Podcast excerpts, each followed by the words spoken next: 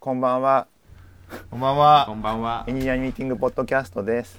ははいい。。はい、えっと久しぶりですね。3週間ぐらいちょっと空いちゃったんですけれども、はい。あの、ですねちょっと僕あの今週風邪を喉痛めましてちょっとガラガラですけども、はい。まったりとやっていきたいと思います。皆さん。なんかイインンフルエンザフルエンザが流大丈夫ですか行ってるらしいですね。流行ってますね。猛威がすごいですよね。そう。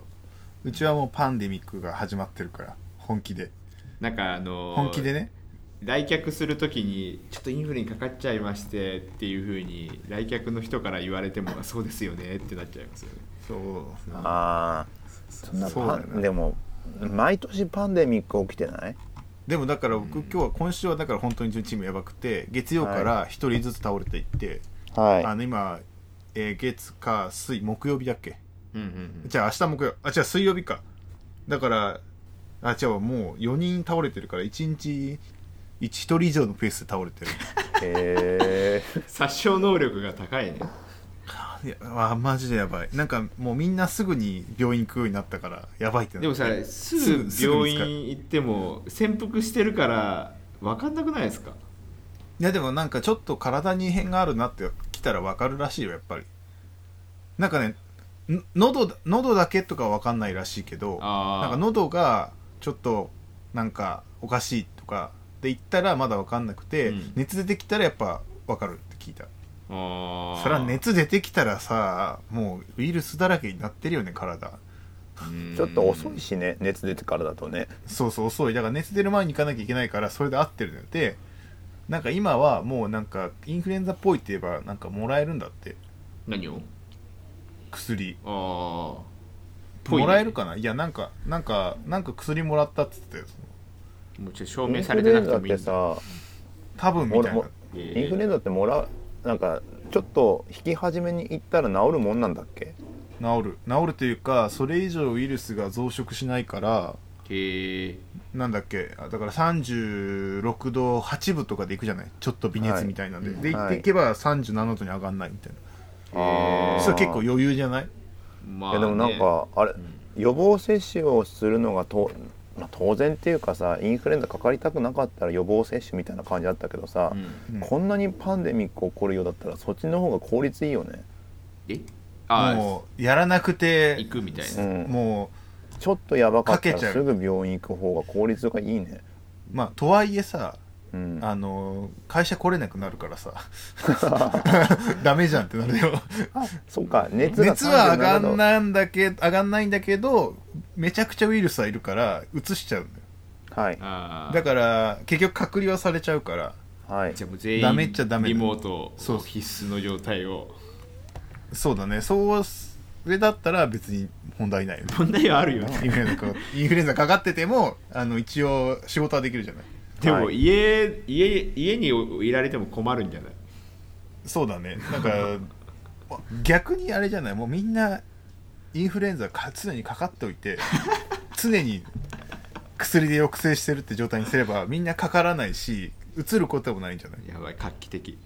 逆転の発想だよ 全員もう感染してるからうつらないみたいな虫歯みたいなもんだな、ぜひぜひ突然作ってほしい、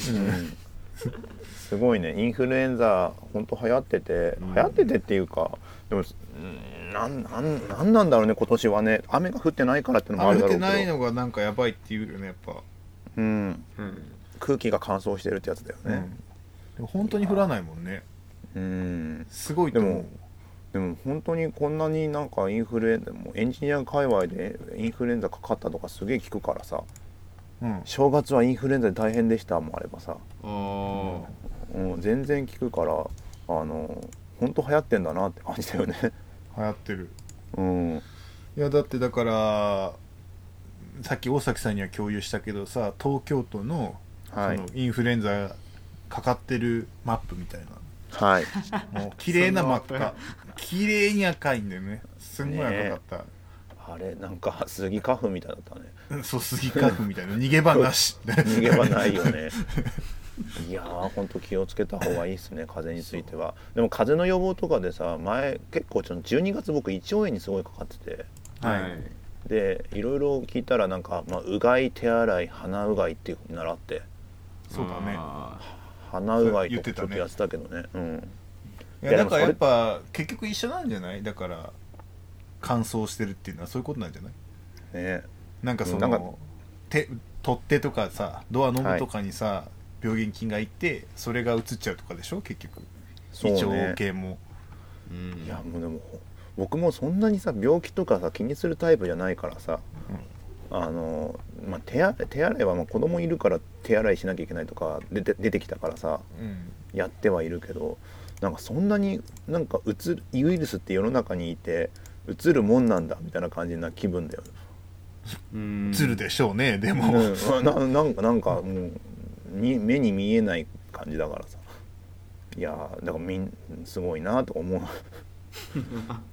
だからあれでしょなんかその疲れてるとやっぱかかりやすいからさああちゃんと寝ましょうとそうそう年末とかで不節制した時にコロッと行かれたりとかするんじゃない、なるほどで、ね年明けてやばい仕事がみたいになってまたでそれで降っていかれたりするんじ ゃない、ああそううねん、大変あだれかなやっぱ夏場にそういう風邪とかかかりにくいのはストレスが低いからかなそうなの期末とかがないから、まあ湿度高いとかあるんじゃないのある かないやなんか日本のさなんかその木の末ってさ大体九末とかさはい始末とかじゃない、まあそれはわかるでさらにはいその年末っていう年末進行もあるじゃないはいだからこの辺が一番窮屈なんじゃない123月とかがあー年末になんかやって次3月にっていうパターン大体あるじゃない、はいはいだからこうタイトなしかも休みもあるし、はいそれでこう疲れが溜まってこうやっぱ体を崩すとかそういうのないかな予想あなんかひょよっくとしたらー体調とかね言うじゃないですリかリズムとかもあるからねそう水分5月6月7月あたりなんてさ別に大した締め切り出てこないじゃないそんなことはなくはいなはいいはい七ないかな七月のとこあ七からスターまトのあとこもありますよ6 6締めもあるそうそうそうそう6末締めもあるなまあ場所によっては違うかもしれないけ関ど係ないないやーでこもうもうだってもうこ1月はもう終わるんですよねそうですねびっくそうあっとりいう間にあと一日じゃんもそうなんですよ、なんか何か今月はありましたか今月何があったかなインフルしかなかったみたいな感じですよねああ嵐が そうですよねなかなかまあ我私たちからは何を言うこともありませんがすごいすごいあのプッシュ通知がすごかったねあーなんか最初さゆああれあれいつ発表したの朝朝とか昼とか日曜日土曜日どっちだっけ日曜日なんかまあ日曜日かなかななんか寝ぼけ眼でプッシュ通知見たからさ、は嘘だろどうせと思ったの日曜シ日ンだプなルに、うん、日曜日だシンプルにどうせ嘘だろぐらいなどっかのあの炎上狙いのニュースサイトだろうぐらいだかと思ったらさ日経なんだよね、 うん、いちゃんとでしちゃんたえとその日に会見も開いてからすごいよなんかあもう全部段取り決めてや段んだ取ろりうね決まって多分出たんだろうなと思って、あーそっかうん、そういうのもああったなそういえば、これね確かに週の週の話題では ある週の話題はね、あとなんだ何かありましたかあとはあとあーでも俺あとあれだわその嵐のやつ見てるときに一緒に大阪なおみに感動してましたはああそれれもあったうん同じ日だすごかった夜だ、はい大阪の海はそうそうそうそうだそうなんかそうなんか大阪の見てたけど、うんなんか決勝見てるとなんかやっぱりなんかセレーナ・ウィリアムスとかああいうくらいなんかもうやばい人に見えてくるよね強すぎていや あめちゃめちゃ決勝とか強くなかったいやでもやばい人に見えてくるねっていうけど世界ランク1位でしょやばい人じゃんそういやなんかそそこまで強くないだろうと思ってたのよいやなんかいやなんかあるじゃない錦織圭も強いじゃないでも、うんそこまで尋常じゃない強さの人じゃないじゃないなん 錦織がか決勝見てたらなんか尋常じゃない強さじゃなかったあーそういうことねめっちゃ強いこの人みたいな引くぐらい強くなかったあーそうですね、まあ強いんでしょうね、ううんんなんかどういやどあのどどの視点で言ってんだろうなって今思ったけど、うんめっいちやゃなんか強くないでいやめちゃめちゃ強かったからさ決勝いやいやいいやややでもばっと思っていやでも試合観戦ってそうなるよねなんかいやなんあかるなんかそうなんか日本人だとさギリギリ勝つみたいなさ、はいはいはいはいパターンじゃないはいあ圧圧勝してるじゃないほぼ決勝もはい決勝でだよはいはいはいなんかすごすぎひんと思ってなんか日本人に期待する佐竹さん像は一体何なんだろうって今思ってますいやなんか あれ日本人ってテニスでこんな強いんだっけみたいなまあえそれははいでもはいはい本当にそうですよねだって今までそんなことなんかなかったじゃないですなかかったもんそうだからなんかあれだよシャラポワとかも強かったけど、うんこいつには勝てないなぐらいの雰囲気はなかったのよ、うんはいまあまあ強いうんだったんだけど、大阪見てるともう勝てこれ勝てるの人いるのぐらい強くなかった めちゃめちゃ強かったと思うんだよあるよねやばなんっと思っかて試合っていや、うんあのーもうもう一つどうでもいい話だと、はいあのースプラトゥーン甲子園があったんですよ決勝が。あああ東海議があっやってて e はいまあ、e スポーツでやってたから、スプラトゥーンスプラトゥーン甲子園結構さはいあの見て見てるんですよ僕うんうんスプラトゥーンよくやってるから、もう若い子たちがなんかもう涙してなんかやってるのとかすげえなとか思いながら、たねそれもうんはいだけどもう決勝決勝があって眺めてたらもう圧勝なんですよ決勝が2連覇でねうえんだってあのなんか 4, 4対4の対戦で結構結構さ勝率をな高いのキープするの大変なゲームっすよあれなんだかんだで、ううんんそれでなんか普通に2年連続なんか優勝してかつなんか去年は多分去年ぐらいは多分世界大会でも優勝してるからはさチームがいてさ、は普通にあもう決勝でもなんかあれ3本選手かないうん3本選手の対決で普通に3本ストレートで勝ってたからすごいああそうだねそういう感じなんか、うん、もうゲームだからさもうあのーわ分かりやすいんですよゲームだからそのどっちが優勢とかっていうのがうん3分間で、あーはいはいはい3分間でどっちが塗りに行くかっていう話だからさもうそうだよねそうでしかもたた最初の1分ぐらいでさなんか70%ぐらい塗っててさぜうん前線みたいな前線みたいになってくんですよスプラトゥーンって。うんはいはいはいあのーあ塗り合いじゃないですかではい4対4でやっていくから、最初手足元ぐらいから塗ってってで真ん中あたりでちょっとあの陣地の取り合いになるんですけどはういんそこでなんか1人2人やられると陣地が押されてっていう感じで結構そのラインができる感じのゲームなんですよあれって。はいはいはいはいだから1分ぐらいでで上から見てる図があじ流れてくるから実況あのライブでうんだから大体その7割8割ぐらいのところにラインがあってさ、うんもうそこでもうどんどん倒してってさちょちょっとさこうあのー劣勢になるかでこう半分ぐらいまで押し返したと思ったらさ、うんあの結局その必殺技みたいなのがあるんですねスペシャルっていう、ほうはあはあそういうのた貯めてたスりすマッるシとュスマさッシュ技だなそう貯めてたりして時間ギリギリになってくるとそういうのガンガン使って一気に塗りつぶしに行くから。はいうんだから劣勢と見せかけて全然普通な全然普通になんか最後の最後で追い込みをかけるみたいな感じになって、うんうん結構最終的にはああもう終わってみたら圧勝だったみたいな感じの流れがすげえあっててはいはいはいはいすごいなあとか思いながらよよくやるなあって思いながら眺めてるけどいいそれも嬉しいですよねまあでもなんかアスリート感ありますよねでもそういうのアスリート感ある、そうだねうんアスしリかートもス感プラあトゥーンってさ結構ゲームバランス調整されてるのにそんなさついちゃうとさ、うんやる気なくなっちゃうよね、る、あのー勝てないみたいな勝てないねまあだから絶対勝てないちみゃん たいといやなんかそのオリンピックとかみたいなその、なんか体格の差とかで勝てないまあわかるじゃない、はいはい 100m 日本人とか、まあ、勝てないなって、はい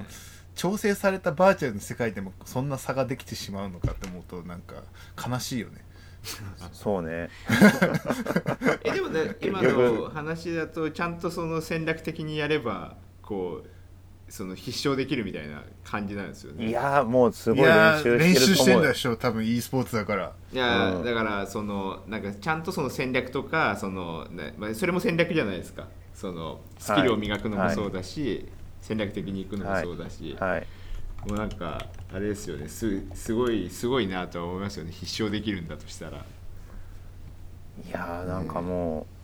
う何やっても強いんだろうなって感じゲゲーム系はうー。んいやーなんかまあ僕はなんかそういうの見てて面白いと思うけどさ、はい逆にこれそんなになんか今 e スポーツとかさすげえ流行ってるやら熱いとかはいなんかあるじゃないですか、はうんそんな来んのかなと思いながら見てもいるけどねい、でもなん大坂かなおみの方が多分みんな見てんだろうなとか思いながらそれは大阪あれじゃないですか大さすが阪には見てるだろうなあれでもなんかあんまテニスのルールちゃんと分かってない人が見ても楽しいのかなって一瞬テニスって思うよね、うんあ多結分構テニスって複雑じゃない、うん俺高校の時テニス部だったからまあ分かるんだけど、はい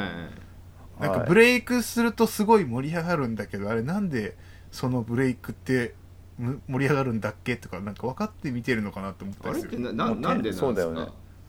いやだから圧倒的にサーブが有利なんだよはいはいなんかそれはだかよらくサーブが有利だから解説そありのますよねうんそのサーブ権を持ってるゲームは基本的にそのサーブ持ってる方が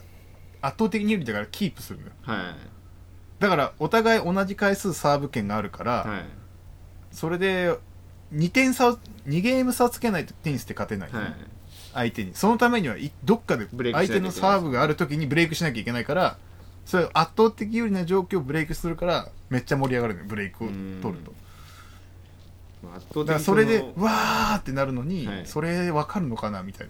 ななんかそのなんで圧倒的に有利なんだろうっていうのはやってない人にはなんかちょっとやってないしとっくり一緒にこ分かんないでよすね全然しっくりこないとそうそうなんだって思いながらそうそうだからあと2ゲーム差がつかないと勝ち決まらないとかさはいはいはいはいはいタイブレイクみたいな見方があるよねテニスはルールは結構シンプルだけど見方があるよねそうなんであ15から始まるんだっけみたいななんかカーリングとかも同じような感じで、そうだね15から始まるのとあれですよねななんであそこで40になるんだろうっていつそもう思そっうて点数153040みたそいうなえー、そこ45でしょってそうそうそうそうそうしかも理由が言いづらいから説があそうなんですかあれよくなんだっけなんか元々なんか45って言いづらいじゃんなんかもともとはでもなんかそのなんだっけ、はい適当だったんだよねなんか省略時間省略するために短いなんか16とかになったんじゃなかったっけっていう15とかあ飛ばしていくのにーそうなのあ諸説諸説あるんじゃないわか諸んないけ説どある諸説あるあるのわかんないけどさえーまあなんかでもそういう細かいとこなんか見ると結構細かいんだけどまはあいそれを知って見てるんだっけっていうのとテニステニスの人口ってそんなにそんないいるのか何千万人もいないでしょテニス人口っていやーいるでしょういるんテじゃないニですスかあで国内だよいると思うよテニスできいるる人のか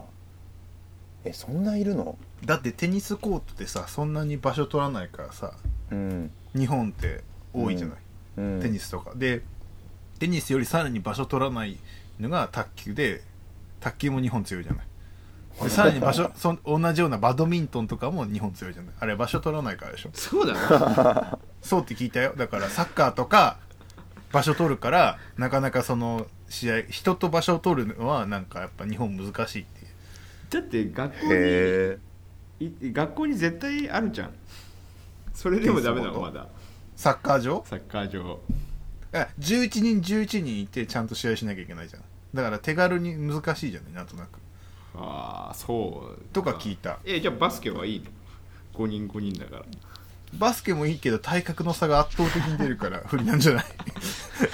もういろんな要素が多すぎるないろんなですよへえだからそういうこじんまりとしたゲームがやっぱアジア人強いっていうね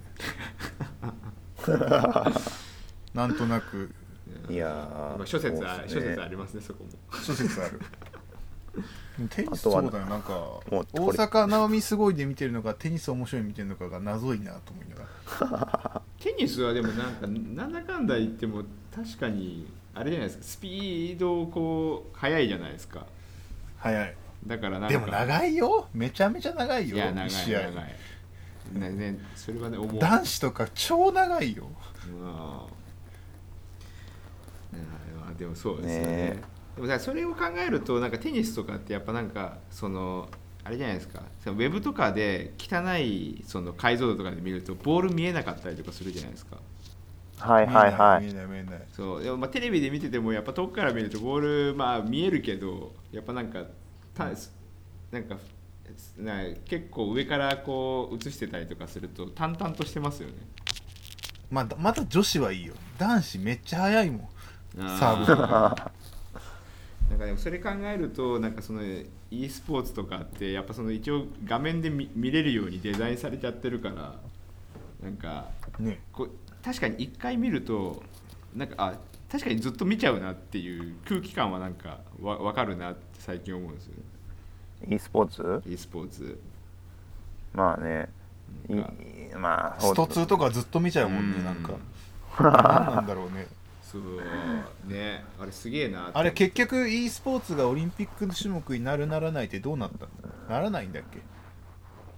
いや、どうなったんだろなんか一応なんだっけどっかが動いてたんだうんへえなんかそんへえあな話じゃないれ、ですよこね国体になるんだっけどれ国体かなんかにはい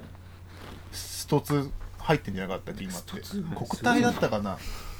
ちょっと忘れてたになんか入ってとりあえず、はい、すごいねそう国体だ国体の e スポーツが茨城国体 e スポーツ選手権初開催グランツーリスモとはいぷよぷよと,、えっとストツえー、はあそれなんかすごいですね競技として一つのソフトゲームゲームがそのその登録されるってすげえなと思っていやそうそうだよだから、うんでもちゃんとなんかあのグランツーリスモとかってさうんあのーすごいんですよだからもう世界選手権があって、はい世界選手権優勝するとはい本物の車のそれなりのでっかいレースに出場権が得られるえー、そうなんですかそうそのトップ3の人たちがチームになって実際はあ本物のレーサーと戦うのよえそれって戦えるのよほ本物だのから本物の車でレースも本物の車であのちゃんとえそれさ、うんマリオテニスで優勝したら本当のテニスで勝そう負するみたいなもんじゃんそうなのそういうのが起こってるのよ結構割と何度も起こっててグランツーリスモの場合えそのは人たちは強いんですか、その場合そのなんかね本物でもなん何回かねいいとこまで行った人もいてでもそんなやっぱね強くないねああでもいいとこまで行くってすごくないです行かくとこまで行くだって普段はだって別のことやってるはずなのにそうだからその車うんあの車のレースもライセンスがいるから、はい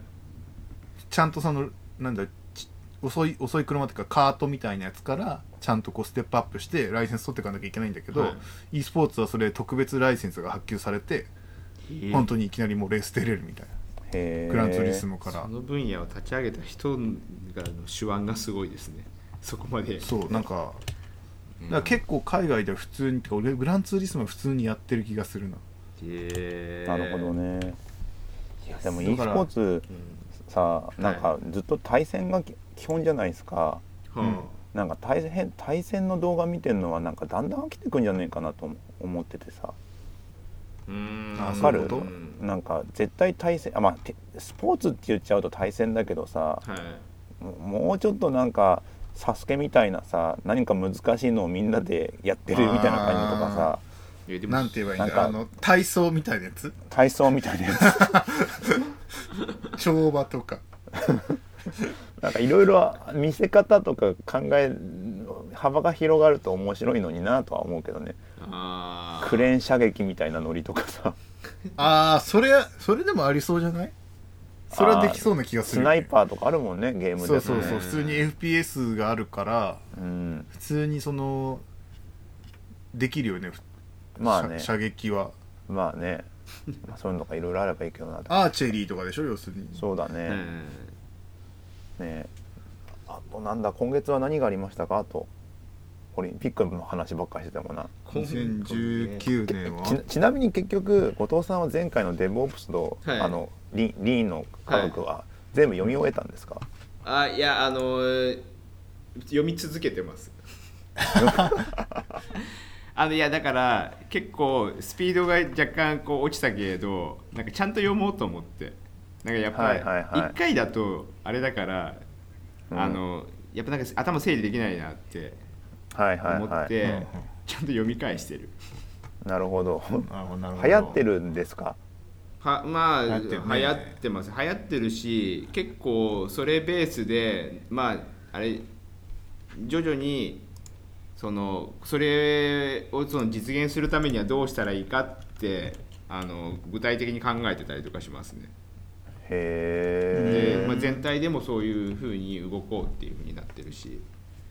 へえそうそうだからなんすごいかであれとかあれですよね結構他のいろんな人もなんか読んでますよね。そうなんだう読んでるすごい読んでるじゃないね、いいやろんなだらとこから聞くもん結局、うもう僕と佐竹さん はどうも読んでないんですまだ買ってない社内では聞くけど残念ながらまです終わんないんでまだ前回のねすごい前回僕終もわんないんで衝撃のですよ僕もはい本が重たいからさ「ファクトフルネス」も終わってないよ、あファれクトそんなフルでネかいスは本俺よ読んだ読んだ読んだ読んだ読んだファクトフルネスは読んだやばい全然読めないんだよなうんいややっぱ重たい本はね読みづらいのが一番ネックだねうんあの寝ながら読んで物て理的手なが話ねすっごい疲れるからそう物理的にそうでもそれそういうのこそ本当にあれですよねなんか電子書籍になって ebook くれたらでそう失敗すればよかったあの持ち歩くの重いからさ通勤に持っていきたくないからさ、はいちょっと読む機会が減るじゃないうんなかなか進まんねそうなるとやっぱりなんかあのバスの中とかがやっぱ一番こう進むなとは思うんですよねその平日で言うとでもさ後藤さんとか俺とはいかそんな30分も乗ってなくないいやだからだからあのさっき言ったスピードが落ちましたねっていう話になるんですよそうだよねそうそうそうあれあれはずっとそうそうそう進まない毎日同じとこ読んでる時あるもんそうでもなんかあのこの前話した時はあれ年始明けてからだったじゃないですかはだかいら年末に読んでるスピード感でこう話しててであれあのあれから今年始明けてから普通にしまあ仕事を指導し始めたじゃないですかはいでバスで読み始めると、まあ、さっき、まあ、佐竹さんと言ったような感じですよねもう十何分20分弱ぐらいじゃないですかそうそうそうそうそう昨日読んだとこどこだっけとかなるもんでそれ思ってる間にもう降りなきゃってなるからみんなねそうどこで本読んでんだろうねって思うねそうなってこう考えるでもと通勤いやー時間がやっぱり通一勤番がじゃ多ないだいですろかうねだってお僕も大崎さんも本当は出社とかしてたらあれじゃないですかその今片道1時間ぐらいかかるんですけどあー結構読めると思うもんですよねうもうね電車の中は無心だね今無心ちょっとどういうもことうどういうもことうもうもう口上向いてるだけだね上向いてるだけそれ大丈もう夫ねですか、本本を読むのがね、はいなんか難しくなってて最もうずっとね1984を読まなきゃ読まなきゃと思うんだけど、はいはいはいはい全然読めなくて今なんか。あはいなんか電車の中で読むってのがねまあネットで軽く見るのはさ全然ツイッターとか見るとか全然できるんだけどさ、あはいはい逆になんかできなくなってきててちゃんと集中してちゃんと腰据えて読まないとダメっていう感じになっちゃってて今えー、あーでも俺も近いな寝る前に読んでるもんやっぱああのーそうだからファクトフルネスも一通り読んだんですけどもそれも結構ちゃんと座って読んだねファクトフルネスはなんかちゃんと読もうと思うとその時間取るの大変そうですよねあだから23時間ぐらい1日取ってえらーそうだねすごいでっすていう感じでちょっと溜まってた本を読んでたあの年始めたけどあーで電車の中だと基本的にはメールチェックあまあなんだ見てるかな漫画は見るけどねもうなんはあはかあ完全に漫画ぐらいだったら読めるんだよなんか記憶の頭の中の記憶のなんかが多分なんかと年取ってきて変わってきてんだろうねあれじゃないなんかそのさその今脳をすごい使いたくない時ってあるじゃん、うんあるそんな感じこがしこまはすそよんねなに大事なことをしたくないんだけど手持ち無沙汰だから漫画読むみたいなはいはいなんかいそ忙しい時とかそうなるよね今ちょっとそうそ忙しいからそううんここですごい脳を使いたくないんだよなみたいなそうあと頑張りたくないっていうあとはあれなんでね本とかさあでもうつ病九段とかは結構読んだねほうほうほうほなんかやっぱ本によるんですよ技術書だとあのやっぱそうだね電車で読む覚えなきゃのいけな結構いからね大変だし、はいだけどううつ病九段うつ病九段ってそのなんだまああのー棋士棋士の方がうつ病になった闘病記みたいな日記があるんですけど、はまい、う、うん、あ、結構そのぶ文章が結構あの日記日記で一人称なのかな、まあうん淡々とやっていくんだけどそれは読みやすかったりするんですよ。うだんから多分吉本バナナとかは電車で読めるんですよ。うんあわかるうん、そうねそうだだけどだけどもなんかその今だと意外と読めないのがあの入門監視って最近オライリーから出たじゃないですか。はい、うんあれとかはいもなんかよ眺めてたりとかしてんだけど、やっぱ電車だとなんかうまくいかないなってなったりとか。うんそうね俺意外と村上春樹とか読みやすいよ電車とかであ淡々とししてるからなんかか急に来ないじゃないゆっくりゆっくり進むじゃないで大体どれもこはれいも、はいだから結構読めるかなはいはいはい忘れちゃう時とかあるけどどこまで進んだんだっけみたいになるけど分さかんなくなるよね俺起伏1984があんまないからさ俺間空いちゃう1984をさ、あのその読もう読もうと思ってカバンには結構入れてる時あるんだけど、 うんあのーまあ、100ページぐらい読んでまた半年ぐらいはやってるから忘れちゃうんだよ ね、そらそらそうだだからそらまた半ま年た元に戻るんだよ空いたら忘れる1984今俺の中でループものになっててあいやなんかねまたこれあったなそういえばこんなのみたいな感じの、そうしかも村上春樹の場合淡々としてるからさ、うんここ読んだか読んでないかわからないとことかない なんか絶妙に あん読んだような気もするけどこれは別の本であってこういう感じの時かなみたいなとかあの本のしおりとかがなくて手元に手元になくてさそうとりあえずまあさ、あんま使わないここら辺だったら置いとけばいいやって置いといて後からさペラペラして前読んだのどこだっけなって見るとさ あれどこだみたいになるそうやつだよね。章立てもふわっとしてるからうんあれはあれ俺ここ読んだっけな似たようなこと言ってるような気がするぞみたいなやつだよねそうそうそう、あれも独特な感触ですようねん いやーそうねどうもううんはいこんなとこですかね今日 まあ短めでしたけどもでもなんかだってネタがあれですねあのえっとそうデボプスのとあリーンとデボプスの科学読んだじゃないですか、はいではい読んでその後あのーなんかいろいろテスト自動化したいねみたいな話にはなったんですよ、うん、はいで最近、あのーなんか、まあ、テスト自動化っていうとそのスクリプターが必要じゃないですかはいはいあ E2E みたいなやつまあ機能テストみたいな E2E やつとかもそうだし、まあ、まあそこ、はいそこからまあいろいろこう拡張していけるけど、まあ、とりあえずどっちにしてもスクリプターが必要だねって話になってでそうすると、はまあ、エンジニアがそのままスクリプターになるのってなんかまあ割と、まあ、ありえる話だなって思うんですけどはいなんかその QA エンジニアの人がこうスクリプターになるにはどうしたらいいかみたいな話をこうしてたんですよ。ほうはあはあはあでも別に普通にできんじゃないのいや今まではそのえっ、とまあいろんな人いるんですけど、まあプログラムを書いたことない人も結構たくさんいいるんですよね。まあうん QA の中でもそうそうそうそうそう。ただやあのやりたい人いますかって言ったら結構みんな興味はあるんですよ。はいそうねそうはいでなんかそれをこううまくなんかそのスクリプターとしてこうなんですかねえっとできるようになるためにはどうしたらいいかなっていうのをなんか最近結構なんかど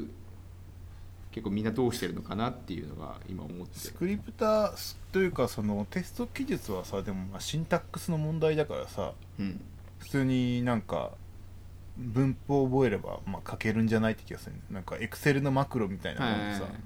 そうなんで別すよねに環エ境ンジニアじゃなくてうも、んそうそういうこういうもんだと思って書ければいいからなんか最近のテストのなんかライブラリとかはさ大体こっちエンジニアに寄せてプログラミング言語で書かせようとするじゃないはいそれが逆にハードル高いかもしれないねはいはいはいそういうなんか JS で書かせるとかさそもそも JS を知らなきゃいけないみたいなさそういうんじゃなくてさあの、なんか J メーターみたいなやつとかはさなんか独自言語で書くじゃないはいはい独自言語っていうかなんかなんか変な書き方するじゃないはいああいうのはだったらもっとシンプルだから普通に書きやすいんじゃないかうまいことそういうなんだろうトゥーマッチプログラミング言語じゃないが制限そさのれてテスるテスト技術言語を探すのがいいんじゃないあー確かにまあで多分エンジニアはすごい嫌がるからうん JS で書きてえなとかテストのあれをプログラミングしたいなとか思い出すんだけどそれをグッとこらえてそういうなんだちょっとこらえてグッとこらえてそういうなんかそうそういう専用というかそういうふうに作られたものを選選択するのがいいんじゃないなあんとくなまくでもあくまでも E2E テストっすよねそうそうそうまあ、 QA だからまあ、最初はいついからなんですよフェーズ1はだから、はい、えフェーズ2は何になってくるのそこからでそこから、えー、と画像解析とかが若干入ってくるんですけどいやいやいやいやいやいやちょっと待ってい やめとけやめとけ飛んだ飛んだ飛んだ飛んだいやいやいやあの 何を言い出すまあ、簡単に言うとフェーズ2ではないけど、まあ、フェーズが進んでいくとそういうところまでこうあっていくつかそのマイルストーンがえ、はいマイル QA のエンジニアのマイルストーンって何なのまず QA っていうのがあってさスプレッドシ、まあ、一一レベル1がさスプレッドシートがさ、網羅的にさ設計されていてそれを上から舐めて確認していってさ、イエスノーを出すのがさ人力でねもうもうそれもうそれだけでも QA としては一人前なんだろうけどすさごいすごいいいとあ思うのけどねそれがレベル1だとした時にさそこからどういうキャリアパスを歩んでいくべきなのキャリ,、まあ、キャリアパスっていうか今今のはそのそのテストじゃ、まあ、自動化しないと、えっとはい結構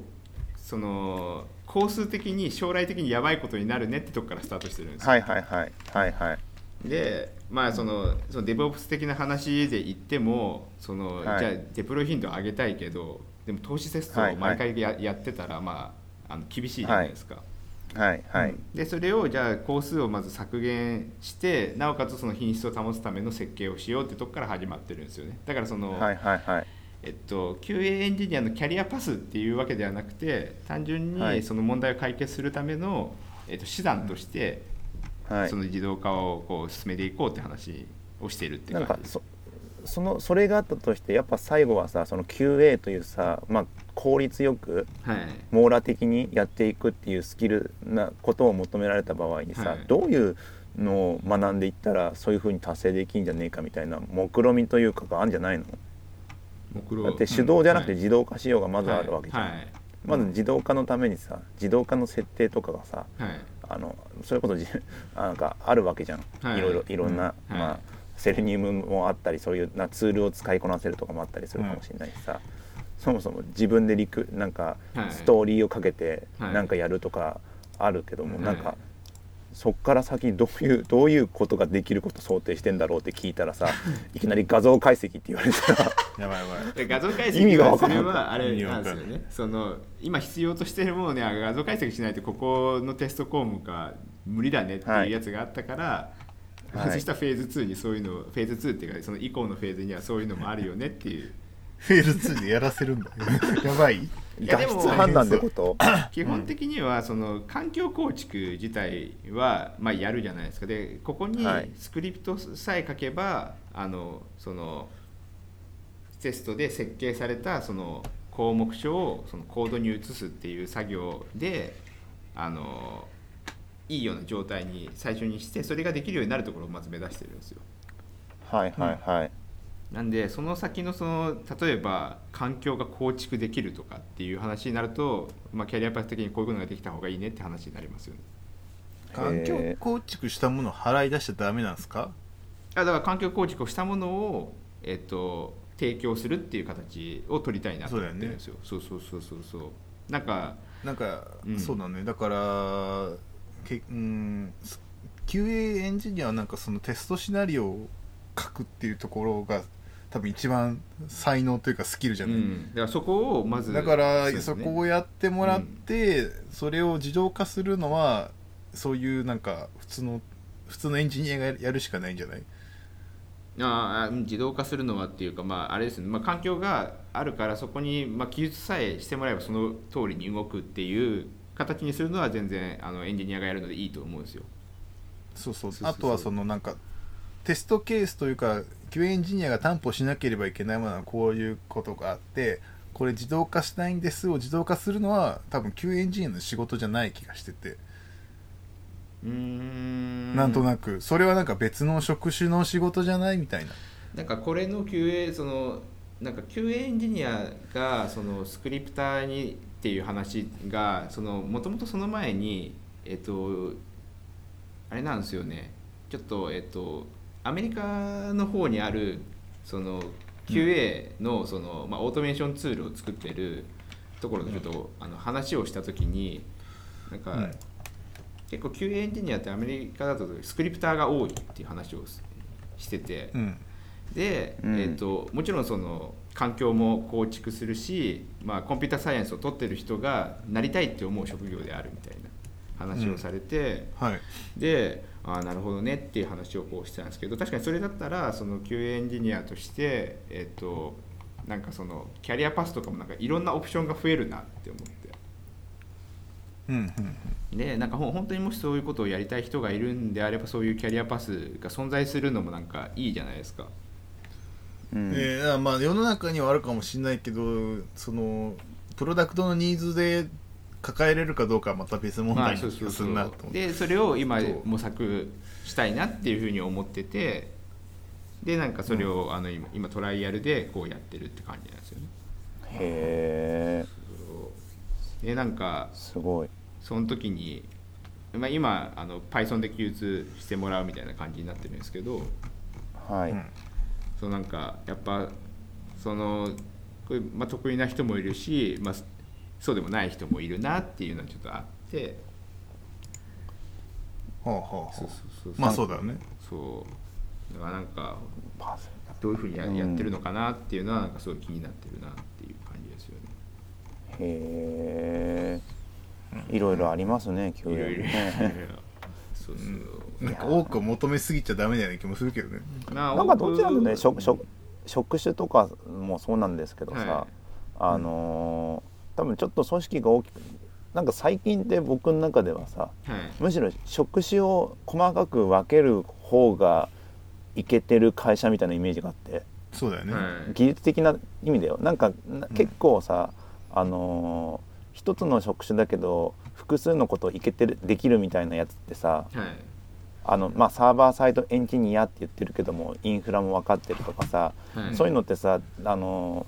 現場では便利便利っていうかいいじゃんっていう感じかもしれないけどさ、はいうん結論として本人のキャリアパスにはなんか最近なんかあんまメリットなくなってきてんじゃねえかなとそ思うってそてうそさうそうそうそれは思う俺もうーん。なんかなんかそのその雰囲気を最近感じるようになって別におうそれがダメとかじゃな全くなくて、まあ本人要はがそれをきちんとはいうん、きちんとその人の作業範囲を指定決められ決めている組織がエンジニアリングとか技術的な組織としては正だよねみたいな感じの雰囲気がある気がしててなんかそう分けそうだしあとは、えそれの方がそのなんだ箔をつけやすいというかその職種は大事なんだよって言って給料上げやすいというかなんか何でもかんでもだと、あれですそうよねそうなんかそれざっくりサーバーサイドエンジニアだとしたらなんかざっくりはできるけどどのなんだスキルに関してもすごいずば抜けてないからそうなった場合にどうやって査定していいかが分かりづらくなるんだよね。なんかおうん思うのは、その結構組織大きくなってくるとなんかその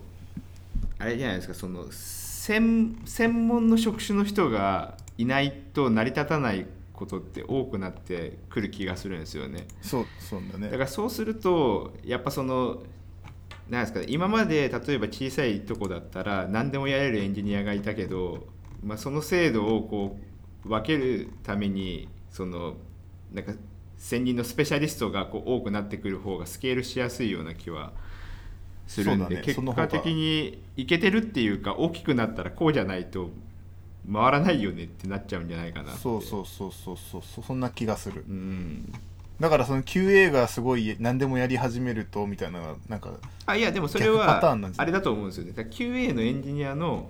職種が分かれるパターンだと思うんですよだから全員がやるわけじあーゃないそれだったらいいと思そううそうそうそうそうそれはそれはわかるでなんかその分け方がなんかそのトライアルで分かるのが一番いいですよねなんかこういう人はこういうのに向いてるとかそう、ここはやっぱ従来のやり方でやった方がいいとかはいはいはいはいっていうのこがこはもう自動的にやっちゃおうみたいな感じのそうそう最終的にけ結果その工数が少し下げられてなおかつその品質が上がればいいんでそうだね、そうそうそうそういやだからそのひょっとしたらその状態においては今いる QA エンジニアを全員クビにして細かく分かれて別の人に入れ替えるみたいなか感じかもしれないねまあでもスタートアップとかも結構そうじゃないその01ですごい何でも屋さんがガーッと作ってで大きくなりは始めたら専門職の人やってその最初に作った人は抜けてまた01やるみたいないやそのもうあるじゃないあれですよねだ他のところでこう立ち上げ専門やるみたいなそうそうだからキャリアパスとして1個のプロダクトに縛られてその QA エンジニアが頑張ってその未来の QA エンジニア像に無理やり合わせていかなきゃいけないってなんか結構悲劇かもしれないなと思ってなんかでも人数が増えればなんかその専属化とかも可能だと思うんですよね今までなんかその QA のそのエンジニアリングの中の苦手なポイントがあったけど、ここは得意だってところを伸ばすみたいなこともできるようにまなある伸ばしたくかったらだけどなんか無理やり組織的にそういうキャリアを提示されて全全旧エンジニアがそれを目指さなきゃいけないってなると辛そうって思ったそれはねそうですね、うんなんかそういう感じっていうよりはまあ一番まああれですよね本人たちにも合ってるしあのそうね組織もハッピーになるし他のエンジニアもハッピーになるみたいな感じのが多分いあれなんでしょうねだからそこは絶対ずらしずらしちゃいけないんでしょうねめちゃめちゃ優秀なそのテストケースをかける旧エンジニアだったのに、はい急にそのプログラミングをしろって言われてそれに対応できなくてやめていくとかさめすごい悲劇だと思うんだよねそうですいねやシナリオはすげえ書けるんだよエクセル上ではって、ええめっちゃ細かく気がつついて普通の人だと漏れるようなケースまで全部バーッと記述してくれるパターンとかなんかそういうのができる QA のっていスうのキにルスキルでいうとさそうはいまあ多分そのさ網羅性がすごいちゃんとしていてそうそう普通の人と気づかない人がすげえ気づくっていう力とさ、あとはそのそもそもそのスクリプターで自動化とかできるはいうんその力とさあとさ裏あのさバックヤードにさはいふ複数人いてさ QA 部隊を操作するのに長けてる人みたいなのもいたりするじゃん。うんああそうだねそういう人もいるねだからなんか結構その分割がされていくから QA の中でもどういうやり方が得意ですってのがはっきりと分かれてくんだろうね。ううん、そうそうそうそううん、だだから唯一の QA 像みたいな感じでみんなをスーパー QA にしようってなると辛そうだなと思っただけ ねはい全部やるみたいな多分自然自然的になんか新しい職種とかがこう生まれまあ大きい大きくなってくると生まれてくんだろうなっていうのをなんか目の当たりにするまあ感じでそすうよだろうねね。はい、そんな感じで時間でございます。おいはい、はいそんな感じでここまで聞いてくださった皆様ありがとうございました。はい感想何のは話したかわかんないんだけど 雑談ですね。雑はい、談エンジニアミーテですィねング、ツイッターであのシャープエンジニアミーティングで書いてくれたと思います。はい、はいそんなわけで、えっ、と長い間ありがとうございあまりしがとうごた。ざいましありがとうございましたまた次回。はい